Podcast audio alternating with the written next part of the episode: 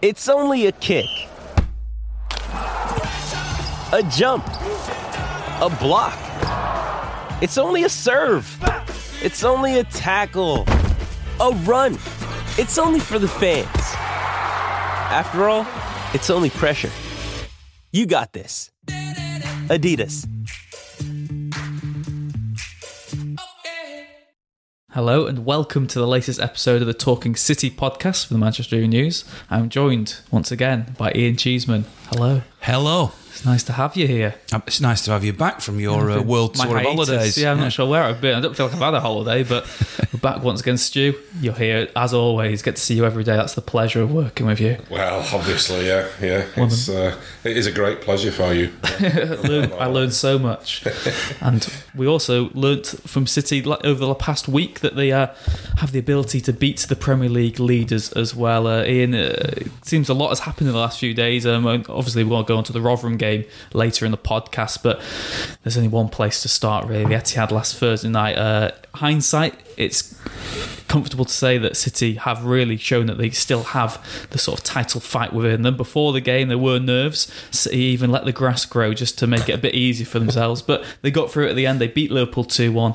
What are your thoughts uh, a few days now after that game? Well, before Stuart comes in on this and, and and and reveals to the world that I was pessimistic before the Liverpool game, I am a City fan. I have been watching them for years, so I am entitled to be pessimistic because it's part of the DNA. Um, but I, I must admit, I, I, you know, I, feared because of the injuries that City have been carrying a little bit, the momentum that Liverpool had had, um, and the fact that City had had a couple of slip ups and, and the form hadn't been quite the the level it had been last season going into this game. I did fear the worst, but I'm glad to be proven wrong as always. Uh, I thought the attitude and the the togetherness and the the work rate and you know just the sheer will to win, allied to the undoubted quality that they've got, saw them through. We saw a different side to City when City played at Liverpool. You know there was an argument to say that this was a more pragmatic approach that they took, and you know they were they were a lot more cautious than we used to see in City um, at Liverpool. But I don't think the home game was like that. I think they had a go. I think they wanted to win. They wanted to play the Pep way again, and they did. But there was a phase, of course, in the game. Certainly, the last 10 minutes, 15 minutes, where they were having to defend for their lives. They got a little bit of luck, can't deny that. Um, there were a couple of mistakes, one cleared off the line, um, you know, that, that could have led to goals. But you need a little bit of luck, and that determination has really lifted my spirits because they, they look as if they really want it. And psychologically, a victory like that against Liverpool, whilst it doesn't decide anything and they're still four points behind, doesn't have give City a lift and must have some sort of an effect psychologically on Liverpool. However, Stuart is. I, I turn to Stuart as as my sort of guru, really, because he he he does tend to, you know, without sort of bullying him up too much, be quite accurate in his predictions and his foresight because he's able to be a little bit more, a little less emotional about it than Yeah, I sort am. of a neutral, level-headed view, isn't it? yeah. That's So and, and, and you were a lot more optimistic, Stuart, weren't you? Yeah, but I didn't know that they were going to grow the grass. And Or they- paint they were going, line they were going to paint the lines a lot thicker, which was a revelation that some of you may have heard from a, a certain Liverpool-based podcast this week, which uh, I think just added to the general hilarity among the City fans. Uh, And it's annoying that they, made did, the- the they, victory they a count the ball bit across the line, not the shadows as well, City, don't they? Which is quite a Yeah, yeah, yeah. Well, well, City like that. They do, they do things like that all the time. You know, it's it's all all about shadows with City and uh, the thick white lines and long grass. That's that's the secret of Pep Guardiola's success down the years. And that now they've been rumbled, I expect they'll just fall apart, and uh, that'll be it. It's Liverpool's title once again in January. So. Uh, so there we have it. No, I mean it was it was a. Let's face it. I mean it, it was a great game. The two best sides in the country. I mean people are talking about the two best sides in the world. I'm not sure about that because I haven't seen all the others. but um, it was certainly the two best sides in the country. You know, Spurs are, keep making a, a bid to sort of break them up. But for me, it's it's, it's still between City and Liverpool. Um, you know, you never know with Spurs. They might come come good with a run. Same with Chelsea, but. Uh, if I had to put my house on it, it would either be Liverpool or City. Uh, and it was a fantastic game, you know, um, for for all for all the fun that we get from from certain sections of the Liverpool support. Um, Klopp's a, Klopp's a great manager. You know, I, I really like him. I respect him and admire him. And I, I think what he's done at Liverpool is fantastic. And they're a great team to watch. You know, I really do enjoy watching them. Um, and and that was it was a game like Ian was going into it full of nerves. I was going into it full of anticipation for a great game because the result didn't didn't matter too much to me. Um, but it, and, it, and it lived up to expectation. We, we, we went into the first game at Anfield earlier in the season thinking it could be a classic, and it wasn't. Uh, but this one really was. It was just two top teams, and people have talked about. I mean, Klopp said afterwards, uh, City were in fighting mood rather than nice playing mood. Now that was a compliment. He wasn't sort of saying that City were being dirty or anything. He was just basically saying they showed another side to the character that they will scrap for a result. And he wasn't saying that City didn't play well because he did. You know, the football was still of a high level, um, but there was there was a little bit there was an edge to it as well. You know, there were there was an aggression and a and a hunger and a desire. You know, Bernardo Silva was phenomenal. I thought on the night.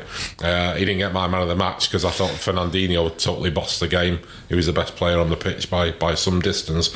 But I thought the amount of work that Bernardo Silva got through was was just incredible.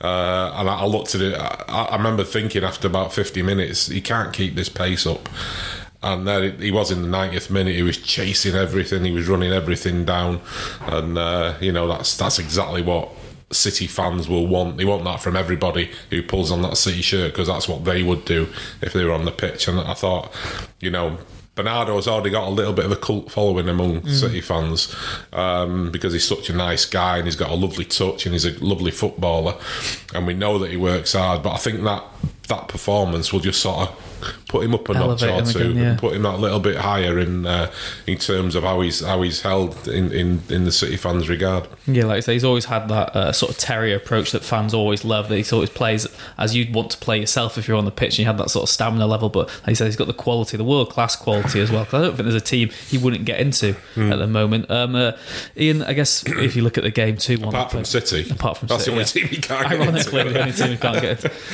And then Ian, if you look at the result two one, um, do you think it was a, a fair result. I mean, City they had more chances to win the game. They had the Aguero chance where he went round Alisson, f- couldn't finish, and Sterling got that chance towards the end. There's could have been three or four maybe for City as well, but maybe on the contrary, Liverpool could have been a bit more free in their attacking play and got another themselves. Well, they definitely had a, a, little bit of good fortune. I'm not denying that. You know, the, obviously the other stuff about the grass and the lines and everything is just nonsense. But and, and and there's been a big debate about the Kompany challenge and whether that should have been red. Although we saw a Van Dijk challenge that was almost identical, game, yeah. which uh, which is oh no, that definitely wasn't a red. So you can't have it both ways. Um, I mean, he was sold a little bit short, uh, Vincent, and had to make this sort of lunge. But I don't think it was a red card.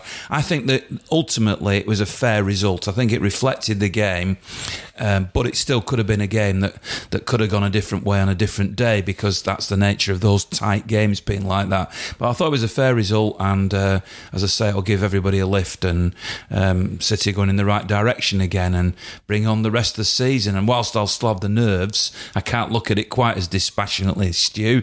Um, it, it now feels me full of a lot more optimism going forward.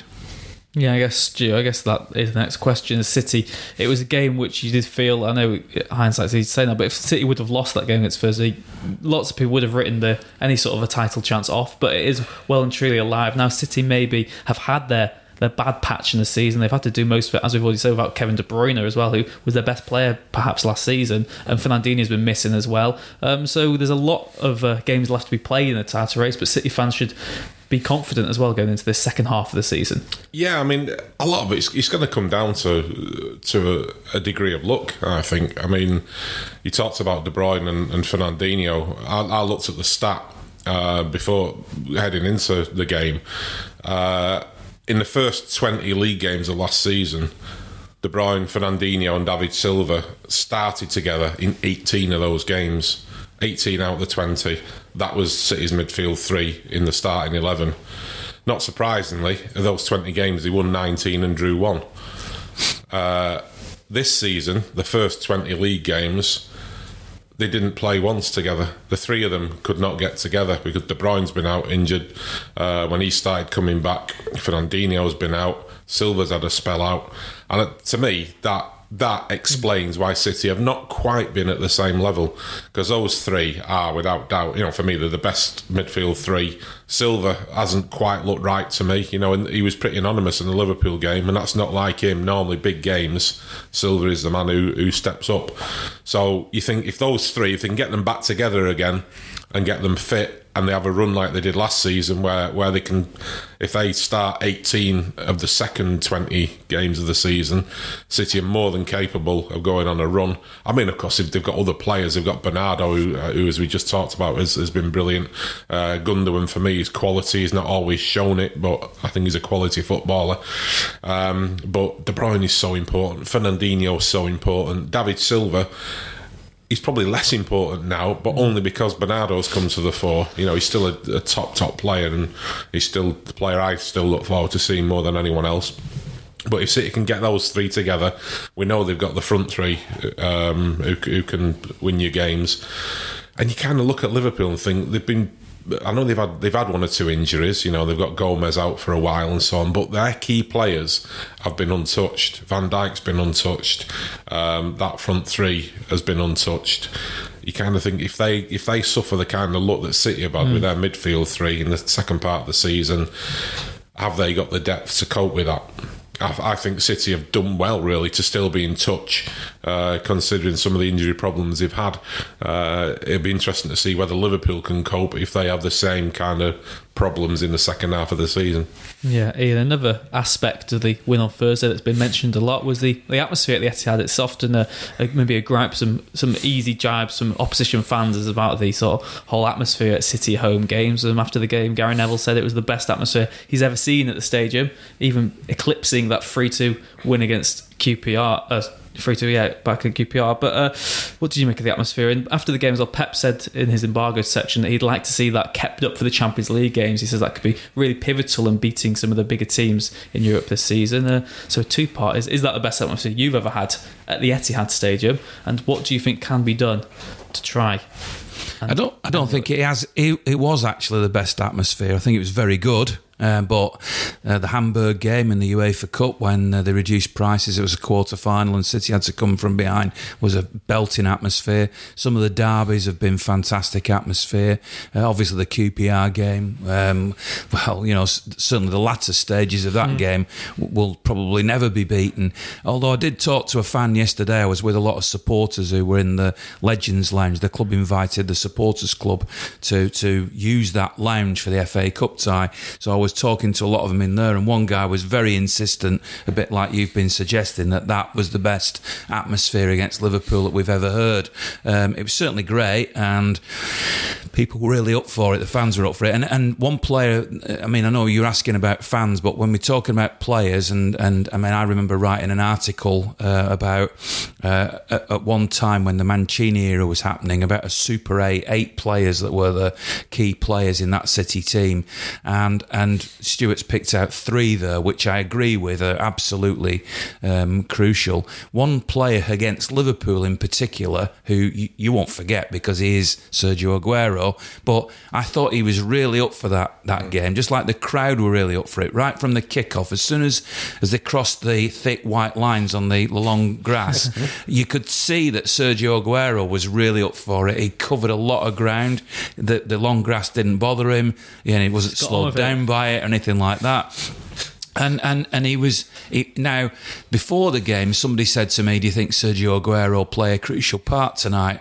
And and I said, "Well, Sergio is undoubtedly a bit like Yaya used to be. Is a big game player, and you see him at his very best in the big games. The key to getting the best out of Sergio uh, as he gets older is is somehow trying to get him to play like that, which is easier said than done in in every single game, or bringing in and a Gabriel Jesus who can who can really add to this team rather than at the moment. A lot of people are, are wondering whether he's the real deal. I know he's only still young, but he's still not convinced pundits, he's still not convinced fans that he is of the same standard of Sergio. And whilst Stuart quite rightly points out that uh, Mane, Salah, and Firmino as a three, you know, a key, and, and obviously what would happen without them, what would happen without Sergio as well as the other three that you've identified? Because I still think that he is such a huge player for City, and if suddenly you were out without Sergio for, you know, a, a dozen games, let's say, from now till the end of the season, and you've got, and, and this is not being, I'm not trying to have a go at Gabriel Jesus, but if Gabriel Jesus was your your main striking focus, focus, or you were playing one of the others as a false nine from now to the end of the season, that would slightly concern me. So I think he's as crucial as the three that Stuart quite rightly identified. Yeah, I mean, I, I agree with that. I agree that Aguero is crucial. I mean, uh, I wrote the match report on the uh, on the win over Rotherham, and it, it, probably sounded a bit downbeat when they've just won seven 0 But uh, I mean, it, you, would expect that team to beat Rotherham seven 0 To be honest with you, uh, and my, my focus on it was it, it did throw up a slight problem for Pep Guardiola in that Gabriel Jesus is short of form, he's short of confidence. Uh, you know, if your team wins seven 0 and you're the main striker and you score one goal and don't assist any of the others, there's something not quite right. And we all know, I mean, we saw it, and he missed three sitters, really. He's just a young lad. He's still a young player. I think he's been knocked, I think his confidence has been knocked both his confidence in terms of his his game, but also his confidence in terms of his body, because he, he he's had a couple of injuries. Uh, I mean, he's talked about this how he's not quite felt the same since he had his first serious injury. Uh, remember him going off at Palace in tears when he when he hurt his knee, um, and at least one of those misses yesterday, I put down to him. The ball came in from the right, and he had one eye on the goalkeeper who was coming out to him, and I think he had one eye, his eye on the keeper, thinking my knee rather than one eye, you know, as all strikers have to be brave, thinking, there's the ball, I'm going to put that in the net. And maybe that's something he's got to conquer. Maybe he's got to conquer that, that fear of his injuries. I, I think that's contributing to it. Um, but he needs to get back to the kind of form he was in. We saw, I think it, we were just talking about this earlier. I think it was the Fulham game in the Carabao Cup where he was sensational. And you can say it's a League Cup game and it doesn't matter so much, but he showed the kind of ability that he was showing early in his career. Uh, for City. Um, you know, little touches and turns and the sharpness and the, the, pace and everything else. And you thought, oh, he's back again. You know, here we go. But he just hasn't kicked on from that. He got a hat trick against Shakhtar that included two penalties and then a really nice goal at the end. Um, and he, you know, he, he, he, feels like he's getting ready to burst free, and then he has a step back again. Uh, and that, that was definitely a step back against against Rotherham yesterday. One of the things that though that gives him money in the bank, or however you want to use that phrase, is the same thing you identified about Bernardo Silva that we know he's got ability, Bernardo, and that work rate means that fans will. I'm not saying Bernardo, by the way, is doing anything wrong at all, but if he did do something wrong, it would, because he's got that credit in the bank for his work rate, that that get, carries him through things. And what I would say is that Gabriel Jesus, even in that game against Rotherham, his work rate was terrific. He never stopped running. He, he gives everything he's got. And there were there were fans around me who were looking, for example, at Riyad Mahrez and saying he doesn't really look like he wants to be here today. Mm. It looks as if he's going through the motions a bit. Now you can debate the pros and cons of Riyad Mahrez and what he brings to the team, but that was ordinary fans making that judgment that you were talking about about work rate and attitude, which they don't see in Gabriel Jesus. So for all his perceived shortcomings at the moment and not quite being at the same level as Aguero. One thing I don't think you can ever question when he crosses the thick white line onto the long grass is that he absolutely gives his all. Yeah, absolutely, and that's why one of the reasons that Pep loves him so much because he does he does play, he plays with his heart on his sleeve, um, and he doesn't hide. You know, he, he, didn't. He kept getting into the positions, even though he was missing. I think I'd have been tempted to slunk off into a corner and uh, after one or two of the, the misses that he had yesterday, but. Um, he, he kept on going and he got his reward with the goal and you just hope that that will sort of pep him up a little bit I mean he, he couldn't miss it really Sterling laid it on the plate for him uh, but he's he's a young lad, you know. I think we, we jump to conclusions too soon with with these with these people. Every young player I've ever seen has never gone on a, a steep upward learning curve. They always have plateaus. They hit a plateau, you go level for a bit, maybe even down for a bit, and then you take off again. You go up for a bit. Um, you know, Aguero has had those moments at City where he's gone flat. He's gone five or six games without a goal, uh, but then he'll score ten in the next eight, and you, uh, everybody's raving about him again. Um, but Aguero was a little bit older when he came to City. You know, he had a little bit more. and he had European experience as well. Which European is, experience. Coming from in South America is completely different phases, and like you said, Yeah. I mean, it's quite a stereotype, but this is a player who's maybe six years before his peak. And he's already good enough to play for Man City. He's good enough to lead Brazil's line in Yeah. the World Cup. Even before the World Cup, I remember Tite, the Brazil coach, said the reason he was starting them over Firmino was because of his work rate. He said, I wasn't bothered about his lack of goals recently. I know Firmino scored more, but Jesus is my man. And I guess maybe for Gabriel Jesus, his whole career, he's been the number one striker, even for his national team, even for Palmeiras. And then you come to City, and he's got one of the greatest strikers of the Premier League era ahead of you. It's always going to be difficult to get your confidence. And Yeah.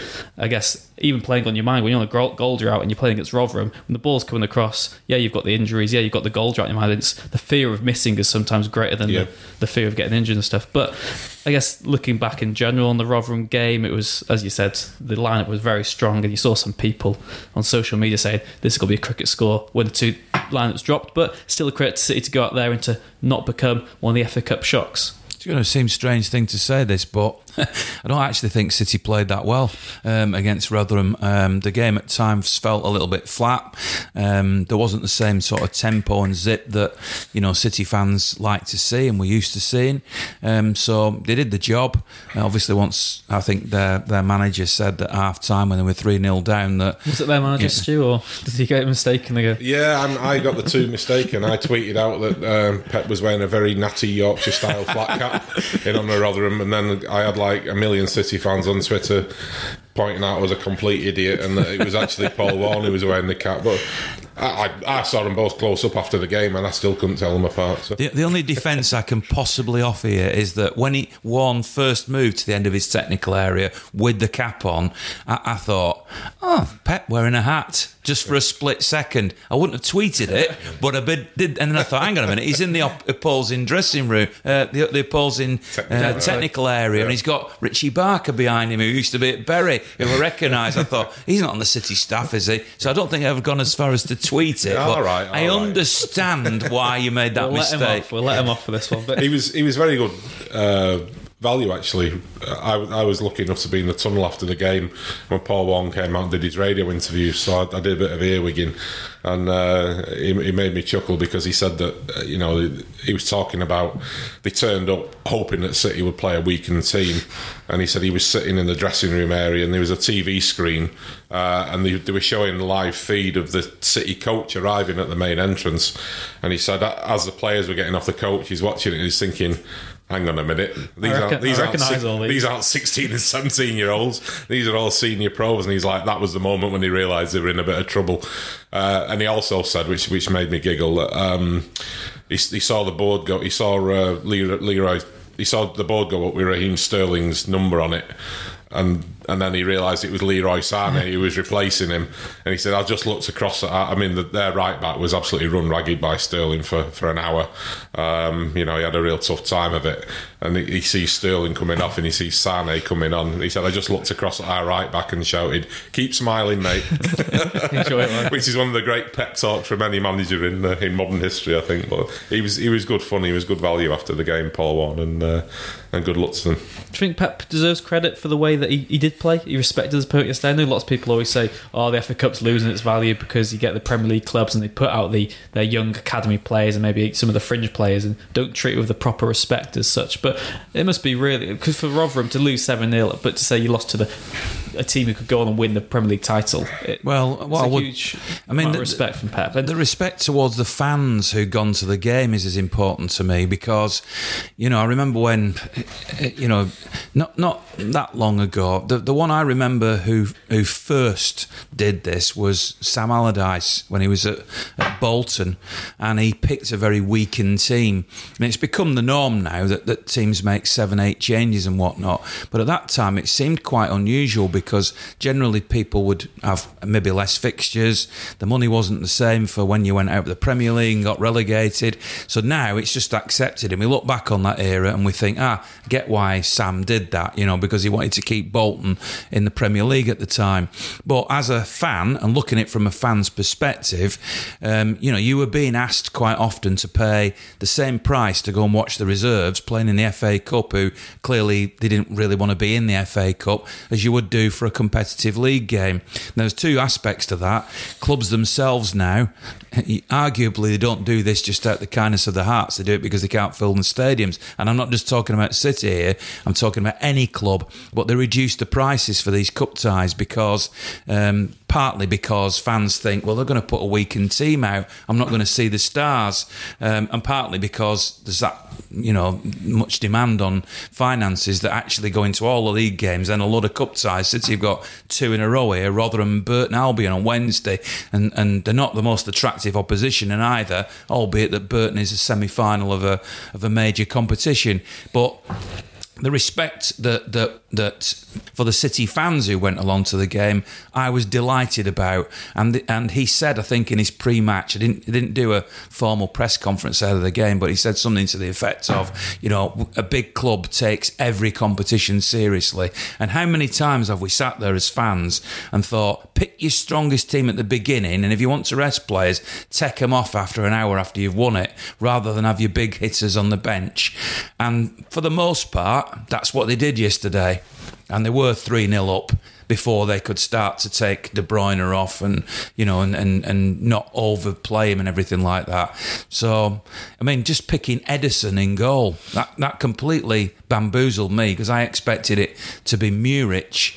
And if, if you were going to play eh, Ederson in one of these cup ties, I'd have thought it was more likely Yeah. to come in the game against Burton, though I actually thought he'd probably play Muric in both. So, but respect to Pep because he, he picked a, a strong team, which which I believe was the right thing to do. It's all Wigan's fault, you know. Yeah, it is Wigan's fault. Yeah, you're right. Pep told us after the game that um, you know the reason he played a strong team, they played the championship side last season and got knocked out by them, and it's obviously scarred him. Yeah. because he was making sure. That's why he picked Ederson. That's why he put De Bruyne in. That's why he picked such a strong team. Let's hope he doesn't now think, oh, that next round if we if we pick another, you know, draw another can do it championship team, we can we don't need to pick that strong. As look how easy it was. Well, the funny thing is, what does he do for Burton now? Because I think, I mean, Burton will be hoping he'll be looking ahead to the Wolves game, which is a big game for City um, next week. But I don't think he will. I think he'll put his full strength team out against Burton Albion.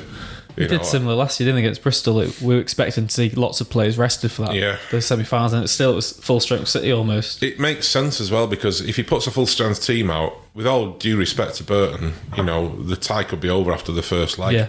And then effectively, they've got another midweek game where he, he can he can play Yeah. a second string virtually. You know, he can play, bring players in and uh, and give give everyone a rest. So it makes perfect sense.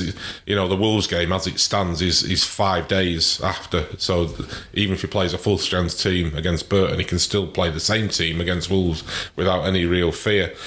Um, so it could be a case of right, go out, win this game, you know, settle the tie before the second leg. And then we'll we'll go again against Wolves, and then they've got a couple of midweeks off, which is rare, you know, this time of Yeah. year. We always talk about the fixture chaos at this sort of time of year, but we do, but January can can have a bit of a lull, and even if you're in the Carabao Cup semi-final, um, you can still work it so that you can, you know, if you do what City, I mean, you remember City West Ham in the League Cup semi-final, they beat them six 0 in the home leg.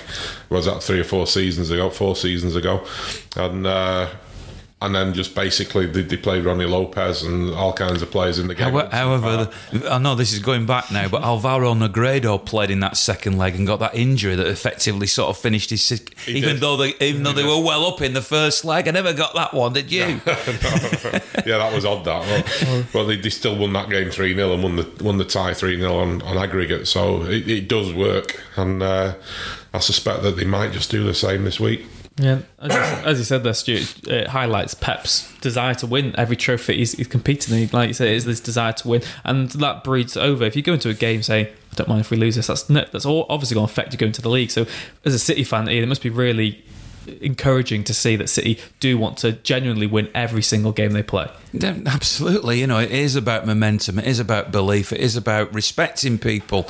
And uh, although the League Cup, you know, is something that City have won, what, three times now in the last few years, Uh, you know, and, and you know, it, it, then it com- if you get to the final, the Everton game's moved and you get extra fixes and everything. But, uh, you know, who doesn't want to see him go to Wembley? Who doesn't want to see him lift another trophy? And it'll be against Spurs or Chelsea, won't it, in the final? That'll be a great final. Two teams, presumably, they'll put the, the first teams out. But uh, Stuart's right, they've got to win it. I, I believe that they've got to really hammer home in the first leg on Wednesday um, an impressive, high scoring, uh, ideally victory. Because I think going to Burton in the second leg, I know it's only 6,000, it's only a little ground. I've been there before, and generally for league games where the atmosphere's been nothing special, but you can guarantee that that night, if they've got a sniff of a chance, that will be a mini cauldron, and and, I, and you'd have to put your first first team out again to try to make sure you went through. I mean, look at Bristol City last season. Mm. The game at Bristol City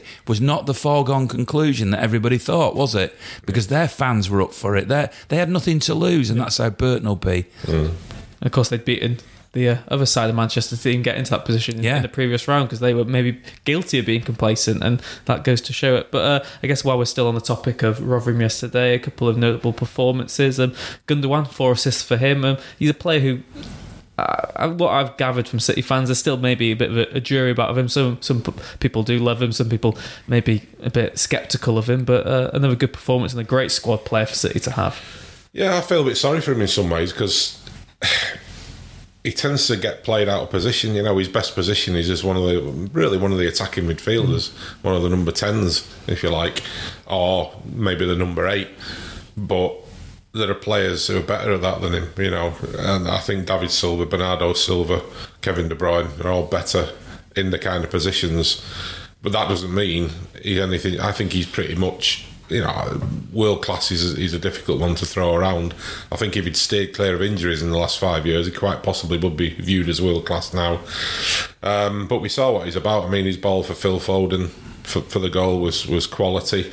Um, I don't think, I, but again, he was being asked to play the Fernandinho role. So again, he's he's been asked to play out of position and being compared to a player who who just been absolutely sensational against Liverpool.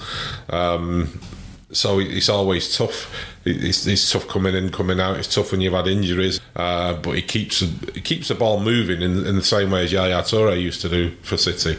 You know, pe- people remember Yaya Toure for the for the, the sprints. You know, the, the sort of running through people like a like a stampede of buffalo and uh, and slamming it in the top corner and the, the brilliant goals and and so on. But for me, what Yaya Toure brought to City was that metronomic passing. You know, he just kept it all moving. He kept he kept the, everything flowing. And Gundogan does can do that for, for this City team. I just feel that sometimes, especially in big games, he'll slide out of the game. Sometimes you see he's not he's not involved, whereas De Bruyne is always involved. Silva he's usually always involved. Perhaps he wasn't against Liverpool.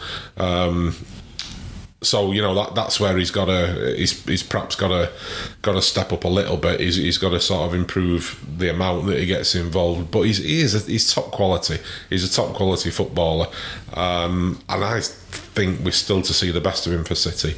Um, as a, as a season progresses, if they do have more injury problems for Fernandinho, Silva, De Bruyne, he's a player who's, who's going to be extremely important for them. He's got the quality to do it. If he steps forward, he'll uh, he'll come good for City, I think. Yeah, Ian, on a weekend where Brahim Diaz sealed his move to Real Madrid, another academy star Phil Foden netted his first goal at home for City. Quite a contrast there. It'll be interesting to see if Brahim's gamble does pay off. We'll come on to that in a minute. But another encouraging display by Phil Foden. It was fantastic to see just how much that goal meant to him as well, scoring at the Etihad, even though it was maybe a bit fortuitous with the uh, the finish. But Yeah, I mean he's loved by the City fans, and I understand why they love him. Um, he's he's one of our own, and, and that's what the fans sing, you know. And uh, if he makes it and he comes through and he becomes a star in this City team, there will be no more uh, adored player than Phil Foden. Um, I didn't think if I'm being honest, in that game yesterday, he made a major impact. Um, he scored a goal, dead chuff for him. He miscontrolled it into the net. That's the truth of it. Um, but but overall, I still think he's got a lot to, to prove. So you know, if you're talking about Gundogan competing with David Silva and Bernardo Silva and Fernandinho and Kevin De Bruyne, that's what Foden's doing as well, and he's a long way from that. And I'm I'm surprised. Um, obviously, I heard the quote from Pep uh, after the game saying that you know when somebody asked him if Foden was going to go out on loan somewhere, you know, no, absolutely not. He's he's here. He's going to be here for a long time because I still believe that the best thing Phil Foden could do is go out on loan um, and and get regular football. Because one of the big flaws of what City do at the moment, uh, it's not their fault really. It's just the, the league system is that uh, once a player goes into the first team squad, we saw Sandler yesterday, uh, the same thing. Um, they don't play regular football. And my, my when I I went home and my wife said to me, "Who's this Sandler? I'd never heard of him."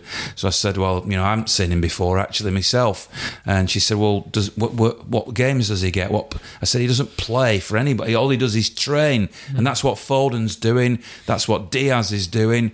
I mean, tomorrow night I'll be at Rochdale watching the under 21s playing in the Checkatrade Trophy, and it, years gone by in that type of situation, you might have seen Foden, Diaz, and uh, and and Sandler and people like that playing. Sandler did play in the last round at, at Barnsley. So, but but but it's been few and far between, Yeah, hasn't it? yeah, you know, yeah. it- it- he has been injured as well, though. That's that's been part of the problem. He's had a long injury. So But I think it would do Sandler and it would do. I- I'd love to see Foden playing that game against Rochdale, hmm. you know, for example. But he won't. There's no way he'll play in that. He'll be involved in the game against Burton, probably, you know. So maybe it's the wrong week to make that judgment. But even if City hadn't been playing Burton on Yeah. Wednesday, we wouldn't have seen Foden playing in that game.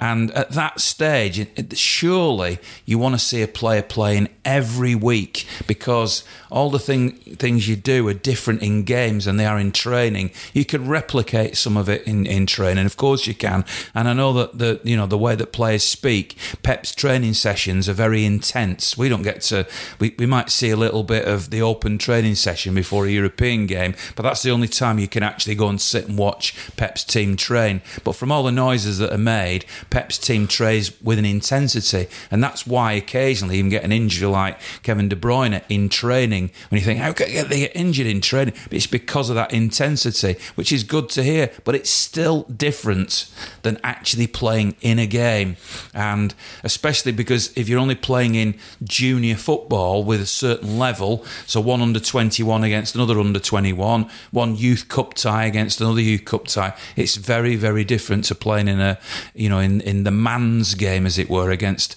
big physical specimens. I mean, there's a guy playing for Rotherham yesterday who, uh, I, I, didn't clock his name, but, you know, big, huge man mountain at the back. and you, Semi Ajayi.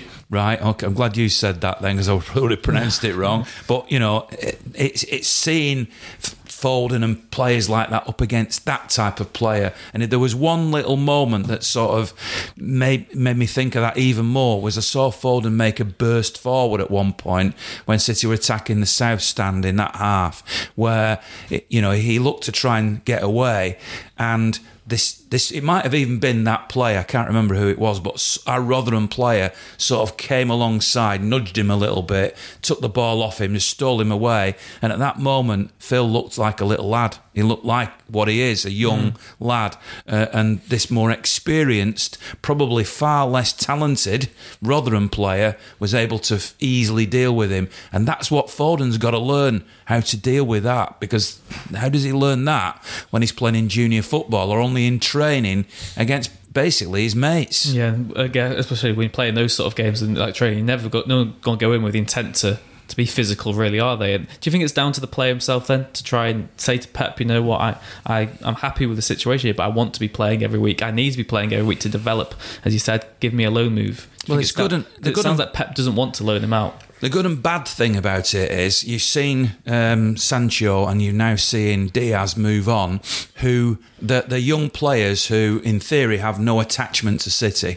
We don't know what's in their head, but they have no they have no loyalty to City. They're you know, be the best player they can be. Correct. Whereas Phil Foden wears his heart on his sleeve. He's a City fan. His ambition is to play for City. You've got another young lad called Tommy Doyle, who's whose granddads are the two two of the great heroes of City, uh, Glyn Pardoe and Mike Doyle, who has that same sort of affinity to the club.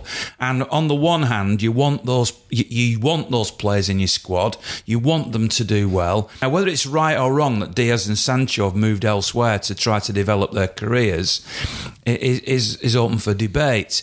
But the feeling is that Foden doesn't want to do that because he's so attached to City, and the City fans will say, "We don't want you to go because you're one of us." So, so there's a lot of emotion that potentially clouds the right judgment on this. I don't profess to be an expert. Pep is a hundred times superior to me in terms of knowing what to do with young players. You know what he did at Barcelona was just unbelievable, and the bringing bringing players through there. So I completely trust his judgment, and sometimes what he says isn't necessarily what's going on in his in his head. We know that. That's the same with with any manager or anybody in a high profile position, but. I don't personally, it is only my opinion, think that Foden's future is best served right now by just playing bit parts and and going, you know, in a bit he'll have gone two full seasons where he might have played six games. How, how do you develop that? Well, I spoke to Phil after the game, and he, I asked him about these kind of things, and he, he said what he, you know, it's become a bit of a mantra with him. He feels he's at the best place to learn. He's got the best coach in the world. He's got the best players to learn from: David Silva, Kevin De Bruyne, uh, Ilkay Gundogan. Uh, he's learning from them every day. The idea is if he goes off on loan, well, who's he playing with? He's playing with Preston players or or It's hard to disagree with that, isn't it? it, it is. Uh, the other the other way of looking at it, I mean, the big difference between him and Brahim Diaz and Jadon Sancho is pathway into the first team. I think if you're Jadon Sancho, he was looking at the first team. City had just bought Leroy Sane, who's only a little bit older than him, world class. They've got Raheem Sterling, only a little bit older than him, world class. Um, they were about, you know, they were they were in the market for Alexis Sanchez, who plays in similar positions. If you're Jadon Riyad Sancho, Mahrez. well, yeah, they, they got Mahrez after the Sanchez deal fell back, but I, th- I think you know Sancho had gone by then. Um, but he's looking at it and thinking, "How am I going to get past them? You know, they're going to be there. They could be there for five, ten years. Uh, how do I get past them?" I need to go elsewhere. And like you say, he's got no attachment to City. He came from Watford when he was 15 or so. Uh, same with Brahim Diaz. He came when he was 16. He plays similar positions. You know, he plays in one of those wide roles. Again, he's got he's got Sterling ahead of him. He's got Sane ahead of him. He's got Mahrez ahead of him, who could be here for five years. How do I get into this team? He's young and Spanish. Real Madrid are after you. If you're young and Spanish and Real Madrid want you, it's very hard to resist. You know, no matter how much you, you know, he's, he's written a very nice letter to City fans, and he's obviously got a lot of affection for the club that will remain with him. But Real Madrid are a big draw for anybody, but for a young Spanish kid like him, it's it's not it's it's not the end of the world. Um, but when you get to Phil Foden, he's looking at the team. David Silva is a player who you sort of see as nearest to what he does. David Silva's 33. You know, he's got a contract till 2020. I think he said himself, Silva, that he doesn't see himself staying beyond that contract. I mean, you never know if he, he's one of those players who could go on for, for a while because he looks after himself and everything. But if you're Phil Foden, you're thinking, well, if he's gone in two years' time, I'll be 20 years old. 20 years old is when you might expect to be coming in. People forget he's 18. He's not Yeah. even 19 until May. You know, eh, we're talking about this lad as if he's as if he's a 21 year old who's been kept out of the team for, for for three or four years. He hasn't. He's 18 years old, but because he's a precocious talent, people want to see him push. They want to see him in the England team. He's 18 years old, and he's not an 18 year old like Wayne Rooney was an 18 year old. Wayne Rooney was a man when he was 16. You know, he was big and physical and he knocked players around even when he was a kid. Uh, Foden isn't that player. He's got a lot to learn in, in dealing with physicality. He'll learn from Silva because Silva's a master of it. You know, how to, how to ride challenges, how to bounce out of challenges with the ball. Uh, and I've, you see him do that. If you watch Foden, you see him doing that. You know, I'll take what you say. He, was bullied once or twice by big Rotherham lads, but you see him doing what Silva does.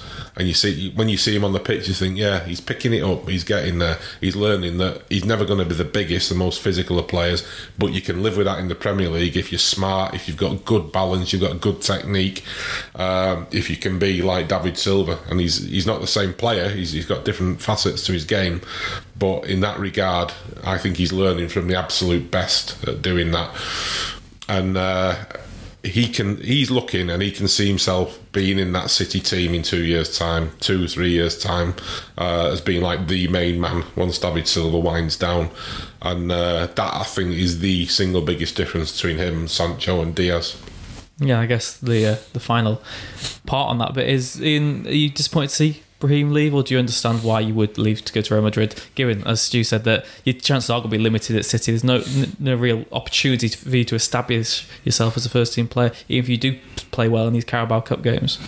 Yeah, I'm sad to see him go because he was a player I enjoyed watching, and um, I met him a couple of times briefly, and he seemed uh, actually quite a humble sort of lad who uh, I hope he does really well now, and I'll be watching his career with, with fascination. And you know, until they actually make a first team and play regularly, you can't tell how good they're going to be.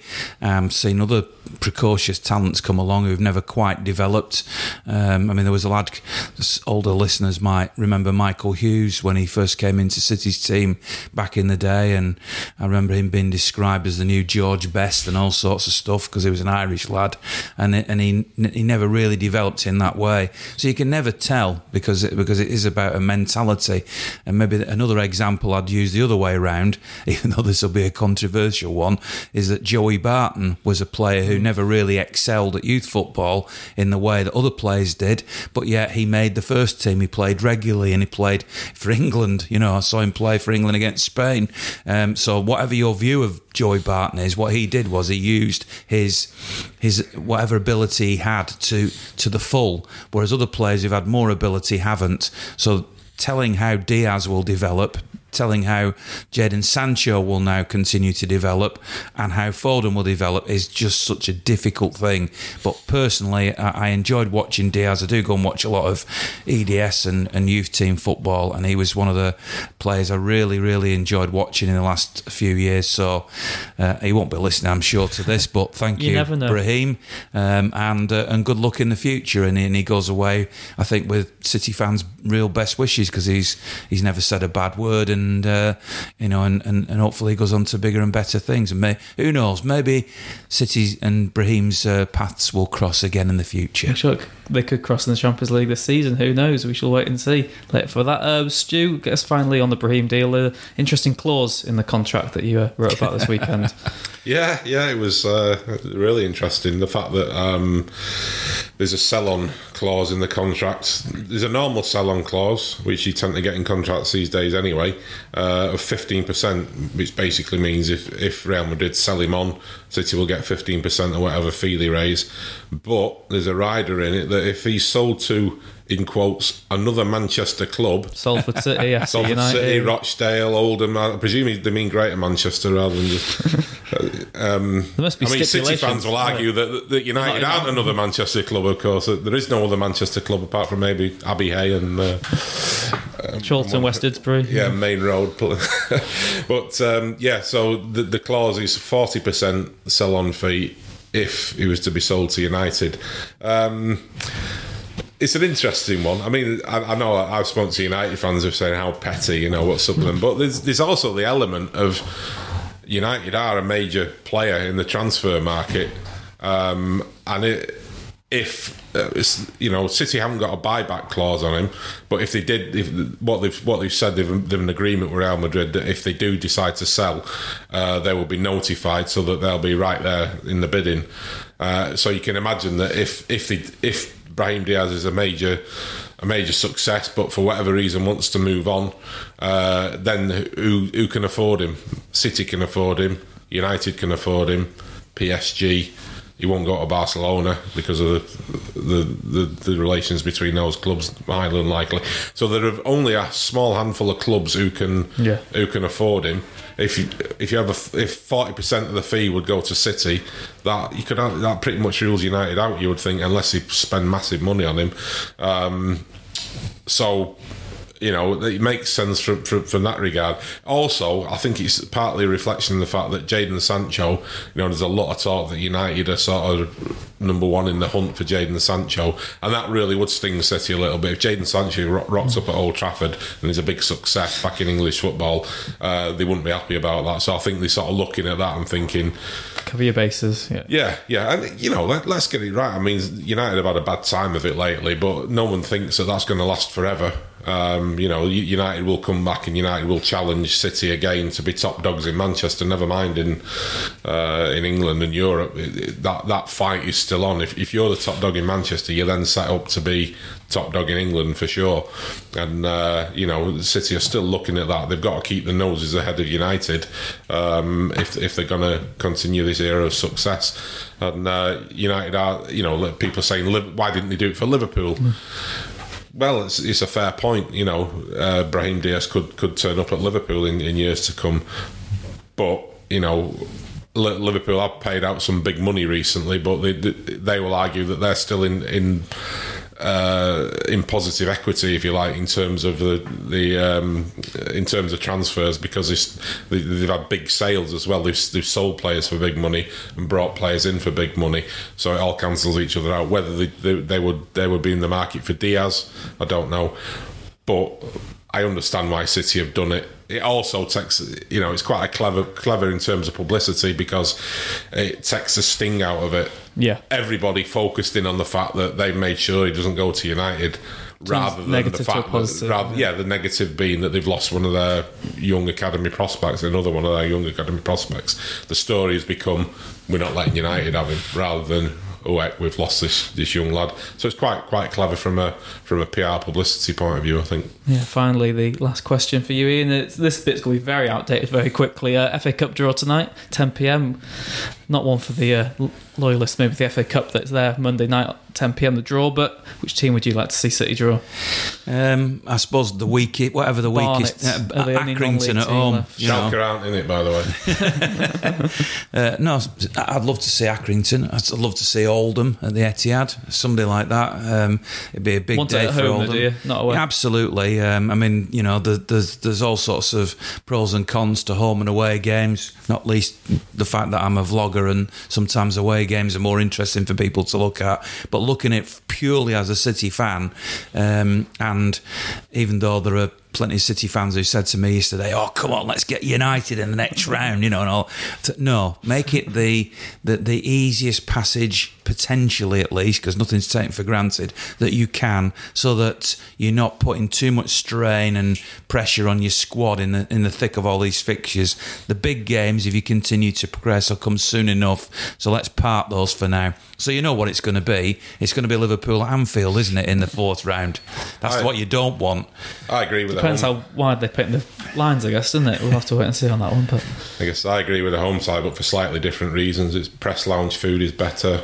Like it's a lot yeah. nearer than an away game and things like that. all Shorter perks of- working all day. the perks of the Shorter working day. Don't have to get a pool car. have to, tra- have, to tra- have to travel to an away game with me. Oh. yeah, yeah, yeah. I don't, I don't have Ian in the back. The tell- highs and me lows. We're going to get hammered by Newport County.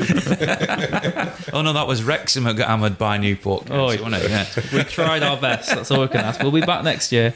Uh, but we'll be back next week on the Talking City podcast. Ian, thank you very much. My For pleasure. joining us once again. Stu, thank you as well. You're Games welcome. against Burton this week, and then Wolves, as we said. We'll be back again next week to review both of them.